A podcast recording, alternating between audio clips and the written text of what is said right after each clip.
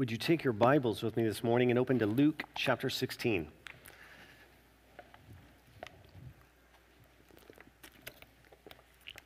Luke chapter 16, which, if you have one of the red Bibles, is on page 875. And uh, although we're going to look at the entire chapter this morning, I want to begin just with the reading of the first 18 verses. Um, and so, if you're able, I want to invite you one more time to stand so that we might honor the reading of God's holy word. Luke chapter 16, I'll read for us the first 18 verses. he also said to his disciples, There was a rich man who had a manager, and charges were brought to him that this man was wasting his possessions. And he called him and said to him, What is this that I hear about you? Turn in the account of your management, for you can no longer be manager. And the manager said to himself, What shall I do, since my master is taking the management away from me? I'm not strong enough to dig, and I'm ashamed to beg. I have decided what to do, so that when I am removed from management, people may receive me into their houses. So, summoning his master's debtors, one by one, he said to the first, How much do you owe my master? He said, A hundred measures of oil. He said, Take your bill and sit down quickly and write fifty. Then he said to another, And how much do you owe? He said, A hundred measures of wheat. He said to him, Take your bill and write 80. The master commended the dishonest manager for his shrewdness. For the sons of this world are more shrewd in dealing with their own generation than the sons of light. And I tell you, make friends for yourselves by means of unrighteous wealth, so that when it fails, they may receive you into the eternal dwellings. One who is faithful in a very little is also faithful with much. And one who is dishonest in the very little is also dishonest in much. If then you have not been faithful in the unrighteous wealth, who will entrust to you true riches? And if you've not been faithful in that which is another's, who will give you that which is your own? No servant can serve two masters, for either he will hate the one and love the other, or he will be devoted to the one and despise the other. You cannot serve God and money. The Pharisees, who were lovers of money, heard all these things, and they ridiculed him. And he said to them, You are those who justify yourselves before men, but God knows your hearts.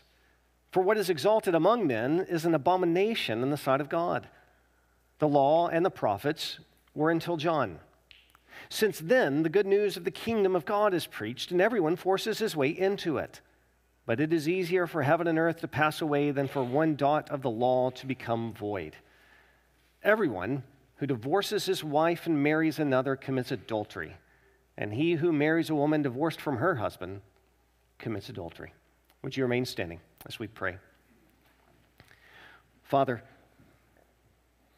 we ask now that you would give us ears to hear so that we may understand your word, eyes to see so that we might see clearly the glory of Christ in your instruction in this text.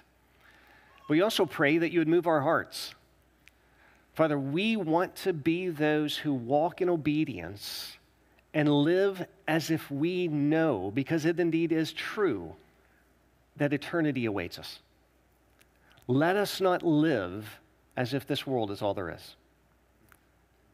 Would you comfort us? Would you convict us? Would you guide us this morning as we consider your word in Luke 16? And we ask this for our good and for your glory. And it's in the name of Christ Jesus we pray. Amen. You may be seated. Well, just to catch us up to speed a bit, we've been going through the Gospel of Luke over a number of months now. Only we've taken breaks here and there. We, we took a break after chapter 7, we took a break after chapter 15, and so it's been a little bit since we've looked at the Gospel. As we've looked at Luke's Gospel, we've not necessarily just taken it a paragraph at a time. It's, it's quite a large gospel. And so, uh, one thing that we've done is we've looked at it sometimes in larger chunks, like we're doing today, looking at all of chapter 16. But there's one reason why I wanted to take it in a little bit of, of a greater pace, look at it in a little bit of larger sections. And it's because of the way Luke writes his gospel. If you remember from the opening verses of Luke's gospel, Luke says to us, as he sets out, that he writes for us an orderly account of the life, the ministry, the teachings, and events that unfolded in Jesus' life. Now, we've noted throughout that when Luke said orderly, he didn't necessarily mean chronologically. It doesn't always unfold in his gospel chronologically. Rather, Luke will take the events in Jesus' life and the teachings from Jesus' ministry, and sometimes he'll organize them, even if they're not chronologically right, he will organize them thematically so that you'll see something happen in Jesus' life or a teaching that Jesus makes or an event that, that happens in a, maybe you know in a, confronting the Pharisees or the like and Luke will put them together and as he puts them together you can discern it's because there's a certain theme that he's pulling out. Well I think we can see that when we look at chapter 16 now when you first read Luke 16 even the first 18 verses of the chapter you may have recognized that it feels a bit disjointed. It begins with a parable about a shrewd manager and goes on with what he does with his master's money. And then in the next paragraph, verses 10 through 13, it speaks about money. Okay, so we're on the same page there. But then Luke goes on to include a time when Jesus rebuked the Pharisees rebuke them about not uh, understanding the way the law works, and even talks to them about divorce and remarriage before ending the chapter with another parable. In one sense, then, when you read Luke 16, you might think, you know, it feels like there are about four sermons here. Uh, you know, a sermon on this first parable, a sermon on how the Pharisees addressed the law, a sermon on divorce and remarriage, and then a sermon on the last parable. But if you step back, as we're doing today, and look at the chapter as a whole, I think we can see Luke's orderly organizing principle at work here. Note in chapter 16, verse 1, Jesus' first parable he tells starts with this line There was a rich man.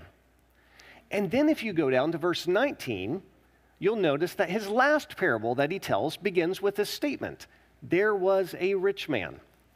So Luke brackets this chapter with two parables that begin the exact same way about a rich man. And in the middle, he introduces us to the Pharisees again. Now, in one sense, if you've been reading through Luke's gospel, you're thinking, I don't need another introduction of the Pharisees. You've told us about them again and again and again. The Pharisees have, have uh, you know, come up in this gospel many times already. But this time, when Luke introduces them to us, he introduces them to us for a specific reason he says in verse 14, the Pharisees who were lovers of money. In other words, that middle section is not getting away from this theme of riches or money or the fact that as believers, we have to understand how to handle our money well and appropriately. This chapter, as we read it, you can see phrases like rich man, unrighteous wealth, riches, money, again and again and again occurring throughout. So, what then do we find in Luke chapter 16? I think we find through Jesus' teaching here that money does for us two things it provides for us an opportunity, and it presents to us a danger. Now, if we were just doing a thematic sermon on money, there's much more that the Bible says about money and how believers handle money throughout than we're going to look at today. But I want to limit us to what we see here in Luke chapter 16. And so I first want to begin with that note about the opportunity money presents to us. And so, number one, money provides for us an opportunity for eternal blessing. Money provides for us an opportunity for eternal blessing. The chapter begins with this parable about a certain rich man who had a money manager. This money manager would be somebody who kept the books for him. He would go out and, and make loans of the master's money and collect debts from individuals with interest, obviously, so that the master can make more money. Well, one day, the rich man hears that the manager of his money is actually squandering his wealth. So he calls the money manager in and he says, I'm going to let you go. You're going to be fired. So go get the books all together and then bring them back to me, and then you'll be done. Now, at this moment, the money manager has this feeling of panic in him because he considers if, if I lose my job now, I, I can't come up with a means of providing for myself.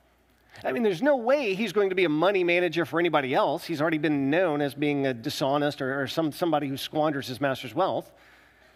He considers the possibility of manual labor, but then he's honest enough with himself to say, you know what? I'm not strong enough to dig. That's not an option for me. He considers begging, but then he says, you know what? I'm too proud to beg. I would just feel shame. And then it comes to him. He has an idea. What he's going to do is before he hands the books back over to his master, while in this little time when he still has them in his possession, he's going to go to the master's debtors. And he goes to them one by one. Now, Jesus, in the telling of the parable, is only going to give us two examples an example of where he went to one debtor, and an example where he went to a second debtor. But it actually looks like he went to all, or at least a great number of the master's debtors, because if you look at verse 5, when Jesus tells the parable, he says, So summoning his master's debtors one by one. In other words, he goes to all the debtors, but Jesus gives us two examples. To the first, he goes and he says, How much do you owe my master? And, and the man says to him in verse 6, A hundred measures of oil. And he says to the man, Take down and write 50 on your bill. To another, he goes and he says, How much do you owe my master? And he says, A hundred measures of wheat. He said, Well, take your bill and write down 80. And so on and so forth. He goes to every one of the debtors, having them reduce their debt. Why? Why in the world would that be beneficial for him? Here's the reason why. In this culture, there was this uh, kind of agreed upon, understood principle that if someone extends grace or hospitality or gift to you, you are obligated then to measure that back out to them in return. And his thought was if I do these people a favor, then when they hear that I've lost my job, they're going to feel obligated to take me in and care for me. So I'm going to be cared for for life. Now, we might think to ourselves, I don't know that this is really going to work. I mean, how is it? I mean, what's it mean if you take uh, the first guy, right? He, he had a hundred measures of oil, and the guy says, write off 50. Well, what's that worth? Like a couple nights or something?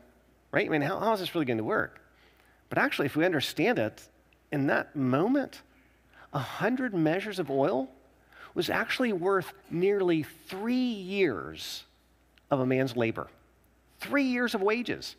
So by reducing it in half, he probably earned for himself about a year and a half of somebody taking him into their home, providing for him, feeding for him, caring for him. A hundred measures of wheat would have been something like 10 years worth of wages. So to take 20% off that and bring it down to only 80 measures of wheat you owe, well, then that earns him, you know, 20% of 10 years is two years, maybe another couple of years of somebody taking him in, providing for him, caring for him, feeding him. So, in other words, this calculating, this calculated manager was calculating what it would cost to be able to provide for himself his entire life. And so he works out this deal of reducing everyone's debt by just enough that he could look and say, now the rest of my life, these people are going to feel obligated. I'm going to be provided for, cared for, taken in, and fed.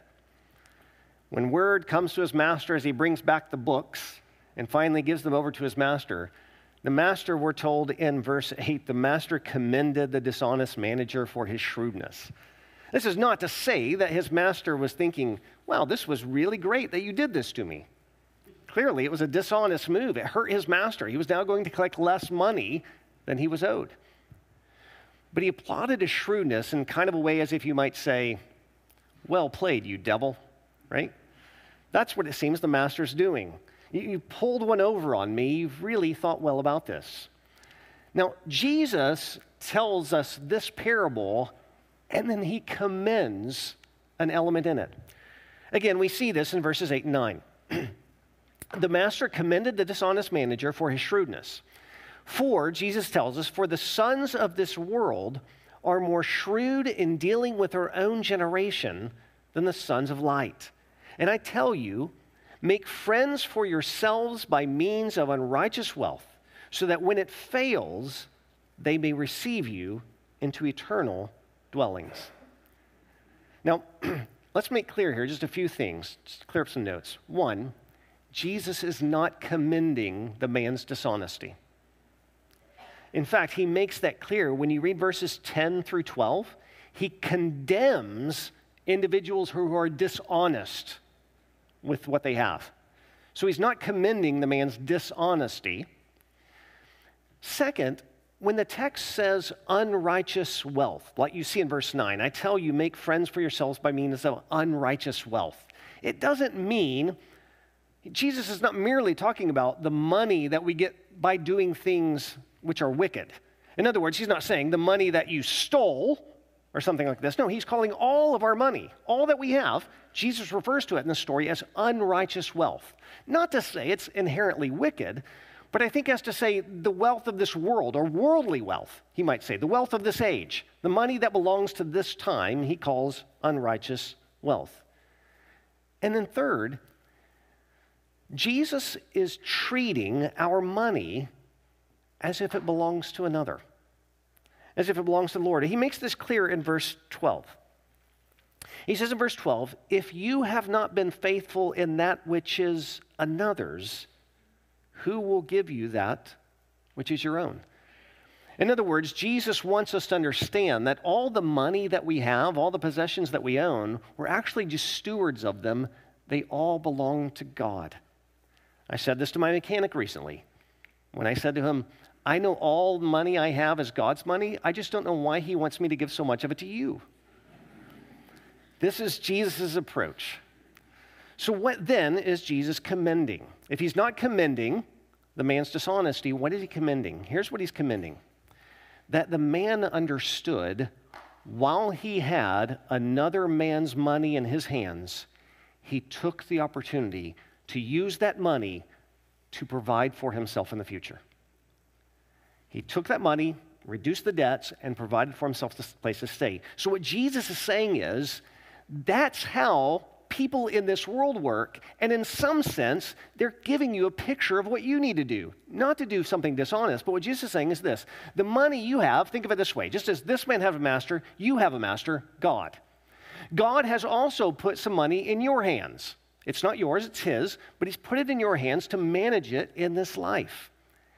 And what you and I need to do is we need to use that money that we are stewards of to provide for ourselves. The language Jesus uses is, is to make friends who might receive us into eternal dwellings. What in the world does that look like? How do you and I use our wealth, the money we have, to make friends who will receive us in eternity? Well, here's the kind of picture I think Jesus is envisioning. Imagine if some of you were, uh, many of you weren't, but imagine if you were a member of Cornerstone Community Church back in 2013. And you were working at the time, and part of the reason you were working is because you took some of your money and gave to the church. And some of that money that you gave to the church uh, was used to provide salaries for pastors that you've asked to set aside, not work full time, but instead give their full time to the ministry of the word and prayer. And those pastors in 2013 began laboring in the life of an individual named Timothy O'Day. Timothy O'Day was one of our interns in the program. We were teaching him how to preach, how to study the Bible, how to teach the Bible, how to, how to walk in faithfulness, how to oversee people, so that he might be a faithful overseer of the church one day. In 2015, we sent Timothy and his wife Haley to Salt Lake City. They went out there to plant a church. Now, this has happened a few times, but let me just use one example. There was a lady in Salt Lake City who walked out of Mormonism because she heard the gospel from somebody at the church that Timothy and Haley and others had planted there. She heard the gospel. Now she's a member of Christ Fellowship Church and she's being discipled through that church. Now, let's fast forward a bit to the day, way in the future, maybe we'll say, and let's say she dies. And then soon after that, you die. And as you close your eyes in this life and open them in the next, Jesus pictures for us having used our wealth to make friends who will receive us into eternal dwellings.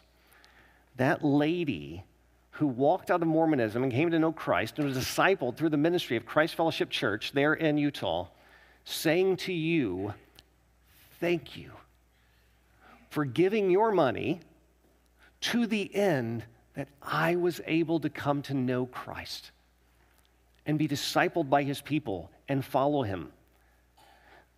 That's what Jesus is picturing. We could multiply that 10,000 times over, going 10,000 ways about how our money is used. But the reality is, what Jesus is saying is, your money provides for you an opportunity to invest in his work that comes with eternal blessings.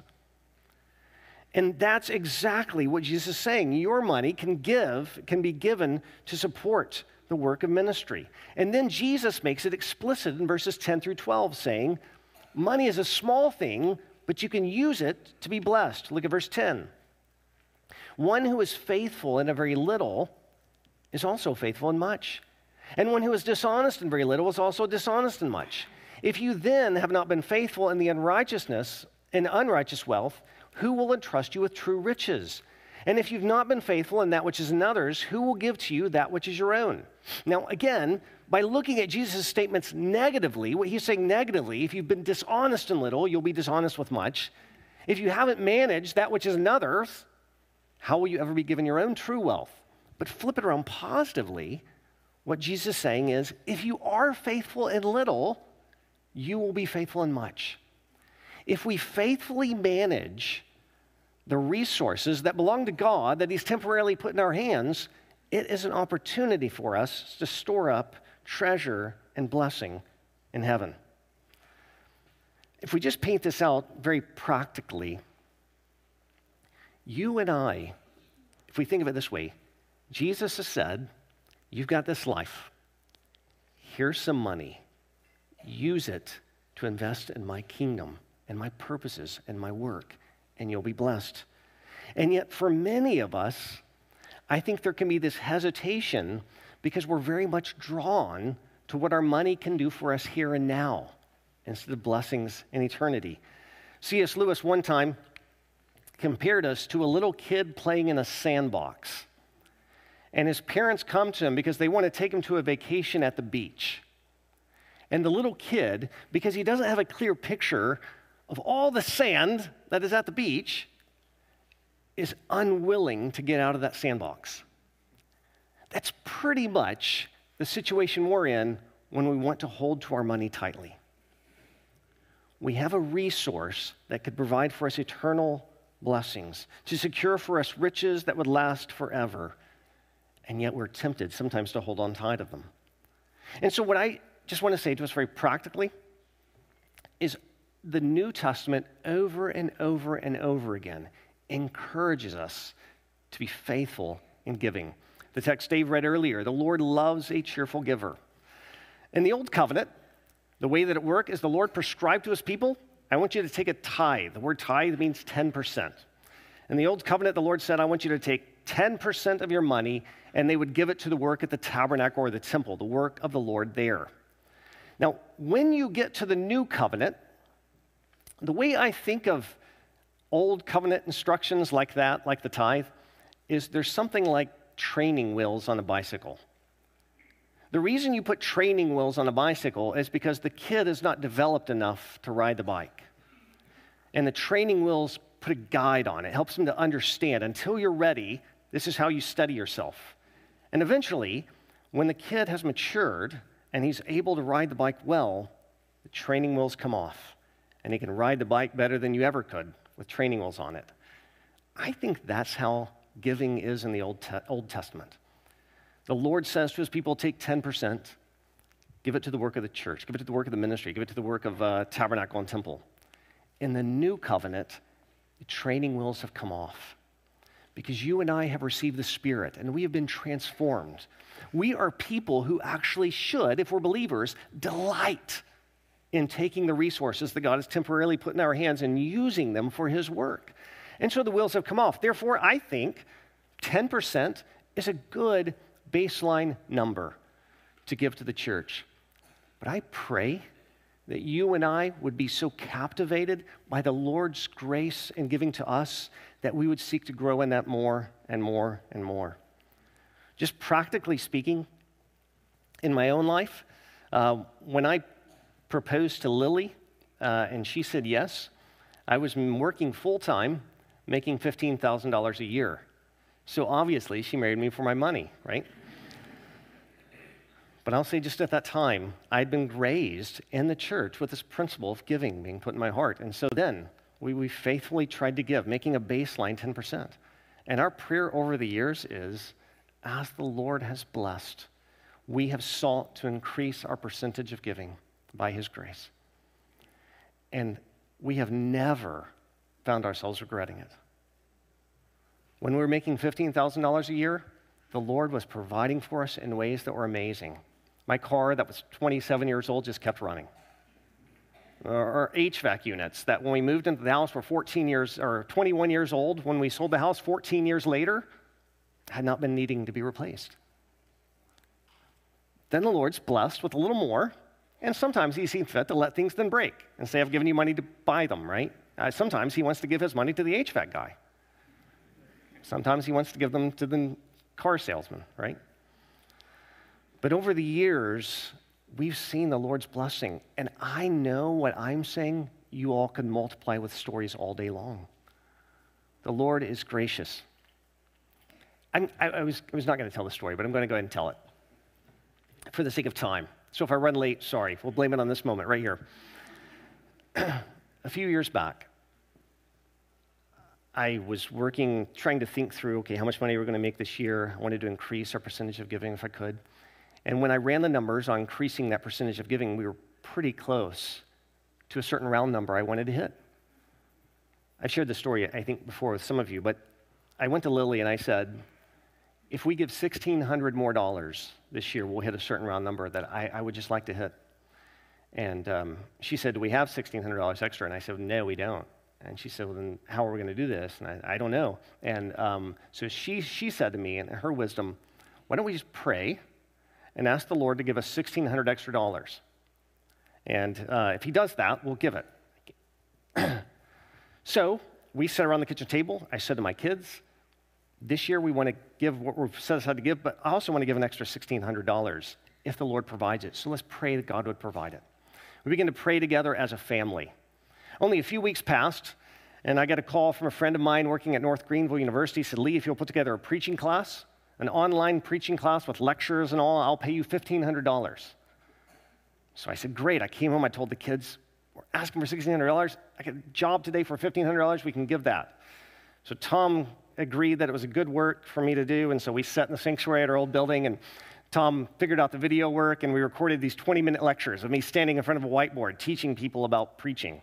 Probably saying stuff like, Don't go off script and tell long stories in the middle of your sermons. so we were able to give that $1,500. and then the year trekked on. I mean, I, it wasn't lost on me. It wasn't lost on any of my family that we had been praying for the Lord to give us 1,600 extra dollars to give, and He'd give us 15. Time goes by, and then in October, a college student, I, I'm going to name him, Jeremiah Marcelino, a college student who I knew was going to Union and had a great number of student loans. He was in a much worse position than me financially. And he called me and he said, Pastor Lee, would you meet with me over at the coffee shop at Union? And I said, Sure. And so we met. And Jeremiah began to tell me a story. He said, This summer, I've been studying the Bible in a way, a more faithful way than I have been previously. And the story that's really captured me is a story in Luke 16 about the parable of the dishonest manager. And I prayed that the Lord would show me more ways that I can faithfully use his money to bless others and, and store up blessing for myself in eternity, to use the opportunity that the money has given me. And he pulls out his wallet and he says, Every time that I go to see my grandparents, I, when I leave, my grandpa will give me a $100 bill. And so he pulls it out of his wallet and he says, As I've prayed about this, I think I'm supposed to give it to you. And I said, I don't know if you're supposed to give it to me. I do know if you do, I'm supposed to give it to the church. And then I told him the whole story. And of course, his faith was built up, feeling like the Lord had directed him. My faith was built up. Hopefully, the faith of my children was built up. Brothers and sisters, that's what our God does. He gives to us his money so that we might give it. Does that not sound like the Lord to say, I'm going to give you an opportunity to be blessed by giving what I give to you. How easy is that? And yet, there may be some of us who say, Well, I'm content without the eternal blessings that, that money is going to give me if I, if I use it faithfully. So I'm content just to hold on to it. Well, then that brings us to our second point. Money presents to us the danger of pulling us away from obeying the Lord. Money presents to us the danger of pulling us away from obeying the Lord. There's, there's a warning in the second half of this chapter about what money can do. It's already been alluded to in verses 10 through 12 when Jesus says, If you've not been faithful in little, then you won't be faithful in much. If you've not been faithful with what you don't actually own, then you'll never be given what is yours. But in verse 13, then, he makes the warning explicit, saying, No servant can serve two masters. He will either hate the one and love the other, or he will be devoted to the one and despise the other. You cannot serve God and money. Jesus says if you make your life about holding tight to money, letting money be your master, that is incompatible with serving God. The two simply do not fit together. Then, in verses 14 and following, he shows us a picture of what money can do. In verse 14, again, as I said, we're introduced to the Pharisees, but this time we're told the Pharisees, who were lovers of money, heard all these things and they ridiculed him. So the Pharisees are sitting at the side. They hear Jesus talking about, giving this warning about money. You can't serve God and money. And the Pharisees are just ridiculing Jesus, thinking, we're doing quite well. We're chasing after riches. We love money. And look at us, all as well. And Jesus says, Not so fast. What he says to them in verses 15, in verse 15 is actually their heart is not in a good place. In verse 15, he says, He said to them, You are those who justify yourselves before men, but God knows your hearts. What is exalted among men is an abomination in the sight of God. Jesus says directly to the Pharisees, if you think about yourselves that you're walking in holiness, you're walking in a way that pleases God, but you're not. Actually, what you're doing is you're simply seeking those things that make you look good in front of men. You value the kinds of things that men value, not what God values. And I got news for you, he says at the end of verse 15. What men value, what's exalted among men, that is an abomination in the sight of God. So, first of all, they value things God doesn't value. They exalt man in their desires more than they exalt God. And then in verses 16 and 17, he tells them, You're not even faithfully obeying the law. In verse 16, the law and the prophets were until John. Since then, the good news of the kingdom of God is preached, and everyone forces his way into it. But it's easier for heaven and earth to pass away than for one dot of the law to become void. What's going on in verses 16 and 17? Well, let's take it a bit at a time. When Jesus says the law and the prophets, that's a description of the Old Testament scriptures, the law and the prophets were until John. What does he mean? What he means is the Old Testament scriptures were constantly, yes, there were commands, yes, there were procedures, there were descriptions of Israel's uh, life and history, but also all of those things were also prophetically pointing to the one to come, Jesus Christ. So when you read the Old Testament, that's why you can read so many things and say, this looks like it's pointing to Jesus. It's because it is. Again and again and again. The Old Testament then was saying, Jesus says, the law and the prophets were until John. The Old Testament was saying, He's coming, He's coming, He's coming. John says, There He is. Behold the Lamb of God who takes away the sins of the world. So, John, if you will, is like the last prophet of the Old Testament scriptures, the last one who had the privilege of saying, and there he is. And what Jesus then says is the good news of the kingdom is preached, this gospel message is being preached, and everyone forces his way into it. Now, if you're using one of the red Bibles, it gives you an alternate translation in footnote 8 that I actually think is the better translation. Uh, footnote 8 tells us that it could be translated, uh, and everyone is forcefully urged into it. That is to say, Jesus is saying, the kingdom is here. God's king has arrived, and everyone is encouraged, urgently encouraged, forcefully encouraged to be part of his kingdom, to bow the knee to Jesus Christ. Because, as verse 17 says, it's easier for heaven and earth to pass away than for one dot of the law to become void. Now, even there, we might say, really? But, but, but aren't parts of the law void? I mean, when you go back and read the Old Testament law, it says things like offer bulls and goats and lambs. We don't do those things now. So, so, so, so, so don't we say when we read that in the Old Testament, those things are void? The Old Testament has become void in that sense? No. What Jesus is saying is, it's not void, the Old Testament has been fulfilled. It's been fulfilled in Jesus. One of the glorious things of going back and reading about the sacrificial system, I mean, Tom recently preached through the book of Leviticus. One of the great blessings of reading the book of Leviticus and seeing the sacrificial system is it's giving us a picture to understand what Jesus did when he died on the cross. The people were sinful, and said they would offer an animal in their place who would be slain and his blood would be shed, pointing us toward the reality that when Jesus Christ came, he, the Lamb of God, would shed his blood for us so that our sins might be atoned for. The point Jesus is making to the Pharisees is the reason I can say you don't understand the law and the prophets, the reason I can say you're not devoted to the law and the prophets is because you deny me. And the law and the prophets, every the essence of what the law and the prophets were about was about Jesus Christ. God the Son, who would live and die and be raised for us. And so Jesus is saying to the Pharisees, You're not holy.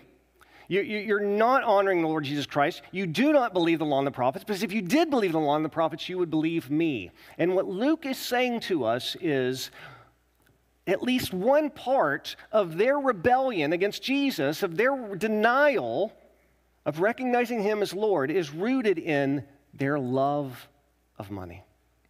The Pharisees, who were lovers of money, Luke says. Now, in verse 18, then, Jesus brings in this note of divorce. He says, Everyone who divorces his wife and marries another commits adultery, and he who marries a woman divorced from her husband commits adultery. What is Jesus doing here? I think one of two things. Honestly, I'm not completely decided at this point, so I'm going to tell you both of them. It may be that he brings up this issue of men divorcing their wives and marrying another because he's illustrating one way that the Pharisees live unholy lives. So it may be that he's saying, You claim to be followers of the law and the prophets, but I'm going to tell you if you divorce your wife and chase after another, you're committing adultery. Because what the Pharisees would do is this.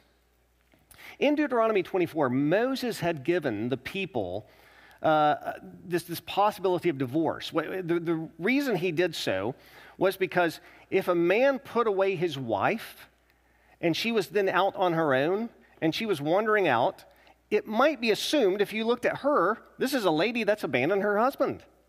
She's out on her own. She's a wicked lady. And so, what Moses says is the way that you need to do this is if you abandon your wife, if you leave your wife, you need to give her a bill of divorce so that when she goes around and someone says, Have you left your husband? she's able to say, No, I haven't. This is my bill of divorce. He has put me away. But what the Pharisees would do is this they saw that bill of divorce as just something that they, uh, a token they could use that would just dissolve their marriage and they can move on. So, you know, Pharisee Joe is married to his wife Tammy, and then he sees Susan, and he says, I would like to be with Susan and no longer with Tammy. Tammy, there's your bill of divorce, and now I'm to go chase after Susan, and I'll marry her. And the Pharisee might say to himself, Well, all is well because I dissolved my marriage. Jesus is not so fast. Just because you give your wife a bill of divorce, that doesn't necessarily dissolve the marriage. If there are no biblical grounds, it's as if the marriage is still intact, it's still standing. And so the first time that you're with Susan, don't be deceived, you're committing adultery. So it may be that Jesus is simply exposing to the Pharisees, you say you follow the law, but you don't. Here's one way you don't follow the law. It may also be that verse 18 functions in a figurative way. Here's what I mean Jesus, in essence, in verse 18, is saying this don't separate what God has bound together. It may be that in saying that in verse 18, he's saying that's the very thing you're doing with the law. You're claiming you hold to the law and the prophets, but you're denying the Son. You're denying Jesus Christ. And by doing that, we hold the law and prophets, we just don't believe Jesus. You are separating what God has bound together. Because the Old Testament scriptures all point to Christ. And then Jesus tells a parable.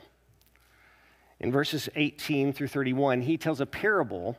And without looking at that middle section, I think we might miss that this is a parable about the Pharisees. In other words, if you did it in four sermons and just look at these texts, we might look at this parable on its own. But this parable flows out of Jesus' confrontation with the Pharisees. They were lovers of money, claimed they believed the law and the prophets, but they were denying Jesus. And now listen to the parable Jesus says to them. We'll read it, verses 18 through 31. There was a rich man who was clothed in purple and fine linen and who feasted sumptuously every day. And at his gate was laid a poor man named Lazarus, covered with sores, who desired to be fed with what fell from the rich man's table. Moreover, even the dogs came and licked his sores. The man died and was carried by the angels to Abraham's side. The rich man also died and was buried.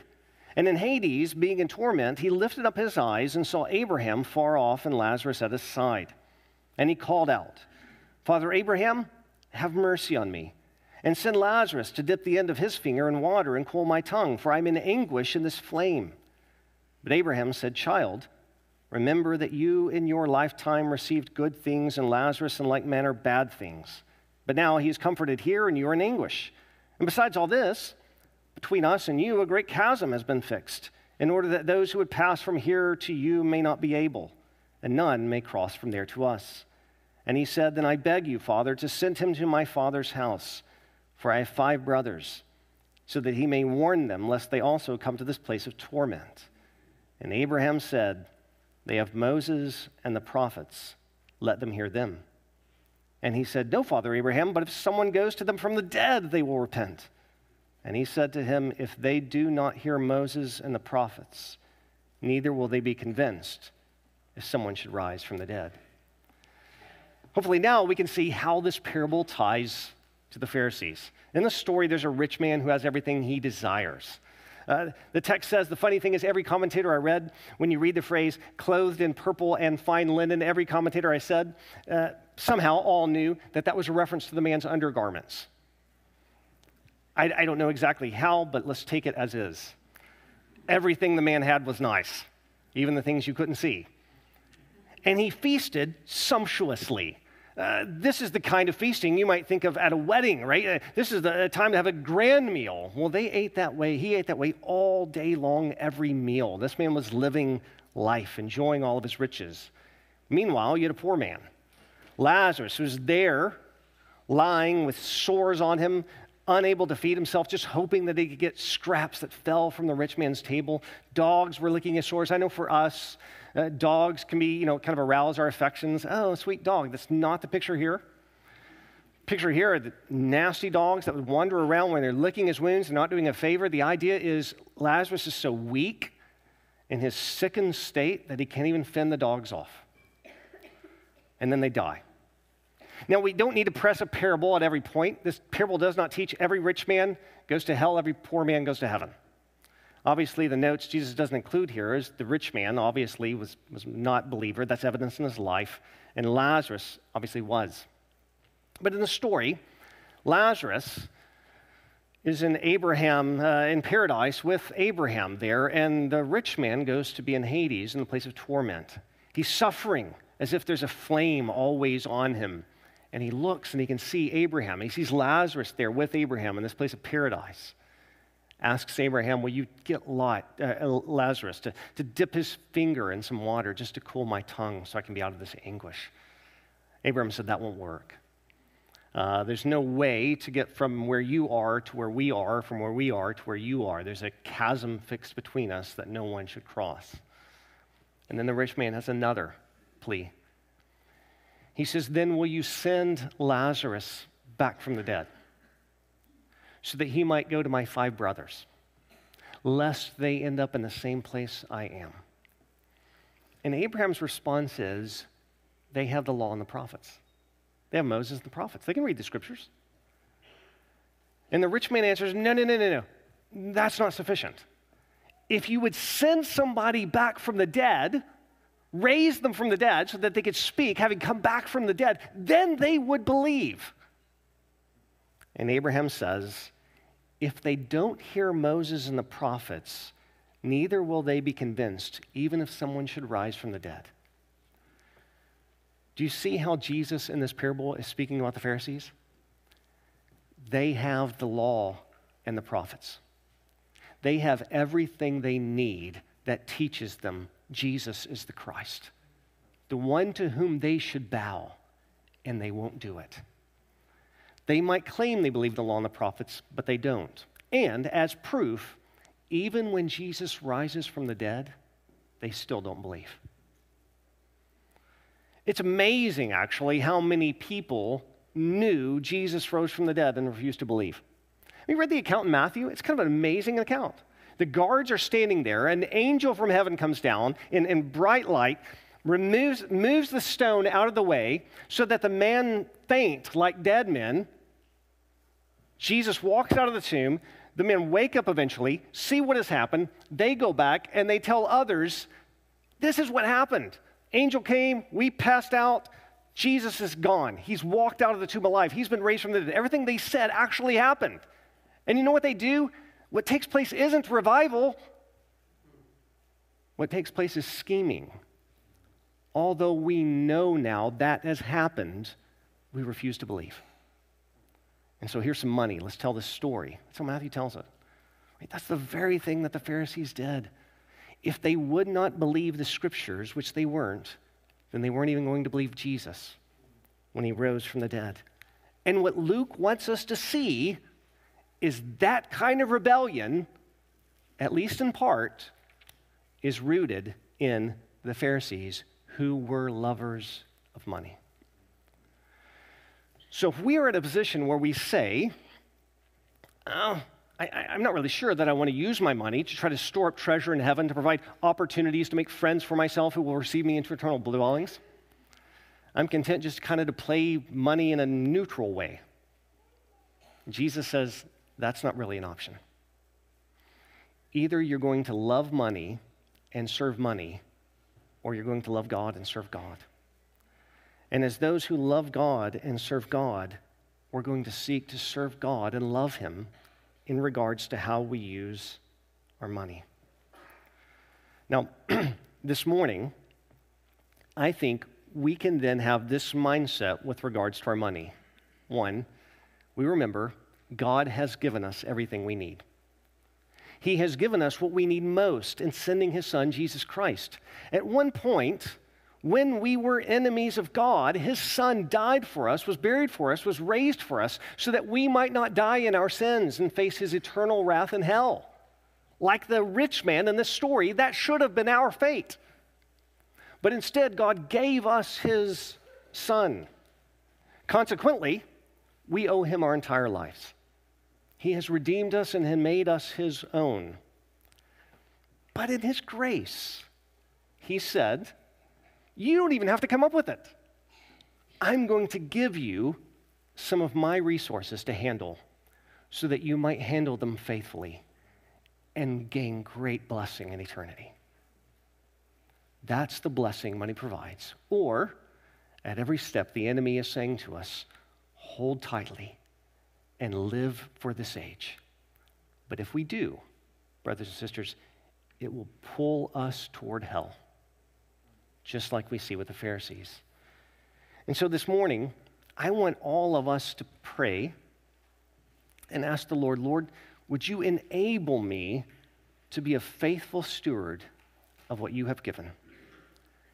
Not this is not my, my secret campaign to, you know, you give money to the church and somehow it profits me. I don't, I don't determine my own salary, right? And, and I want to be a faithful giver. I used to never talk about money. I've mentioned this because I, was, I grew up in the 80s. For those of you who are around in the 80s, Jimmy Swaggart and Jimmy Bakker, all these television preachers, they were always just about trying to gain money. And I thought, I just don't want to talk about it because I want to make sure that people understand I'm not that guy. But then I kept preaching the Bible. And it kept coming up again and again and again. And here's one other situation so instead, I want, to, I want to take this approach. As a pastor who's called to give an account for your soul on the day of judgment, if I do not hold out for you the opportunity you have to use God's money well, then I would be robbing you of a chance of eternal blessing. So I want to encourage us all. Let us walk by faith and faithfulness to the one who has met our greatest need. And this morning, we can both be reminded that he has met our greatest need and we can visibly proclaim once more, Lord, we have heard your word, and by faith we will walk in obedience to it as we come to the table. If you're not a believer this morning, I want to plead with you to place your faith in Jesus Christ.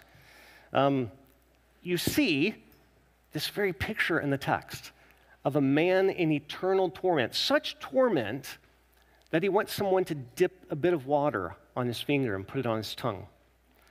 That is a picture of the judgment that awaits everyone who does not bow the knee to Jesus Christ. And let me say one other thing.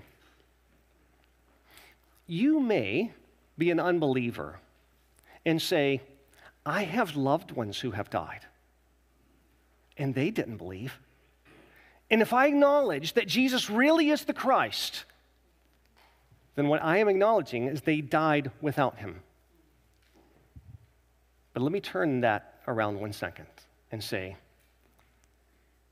if your loved ones have died without Christ, then doesn't this story suggest to us that they want you to hear and believe what they have failed to believe and are suffering for it? Seems to be what the man does here. Please let my five brothers know so that they might not face this fate. This morning, if you've never placed your faith in Christ, you have an opportunity to repent of your sins and trust in the one who lived and died and was raised. If you would like to talk to me or somebody else about that after the service, we would love to talk to you. And then we're going to encourage you to make that public in being baptized, that you're a follower of Christ by being immersed in the water and brought up again, showing you've been united with one who lived and died and was raised. So if you're not a believer, I want to plead with you to place your faith in Christ. If you are a believer, you've already professed your faith in Christ, you're a member of a gospel preaching church, we want to invite you to join us as we come to the table this morning. We'll come row by row from the outside around, take one stack of two cups. The top will have juice, the bottom will have bread. We'll then return to our rows to the inside, all the while singing, Jesus, I my cross have taken. A reminder that when Christ called us to follow him, he called us to lay down our lives. And our money is just one small part of laying down our lives to follow Him. So let's take a moment of silence this morning as we prepare to come to the table and give thanks to Christ.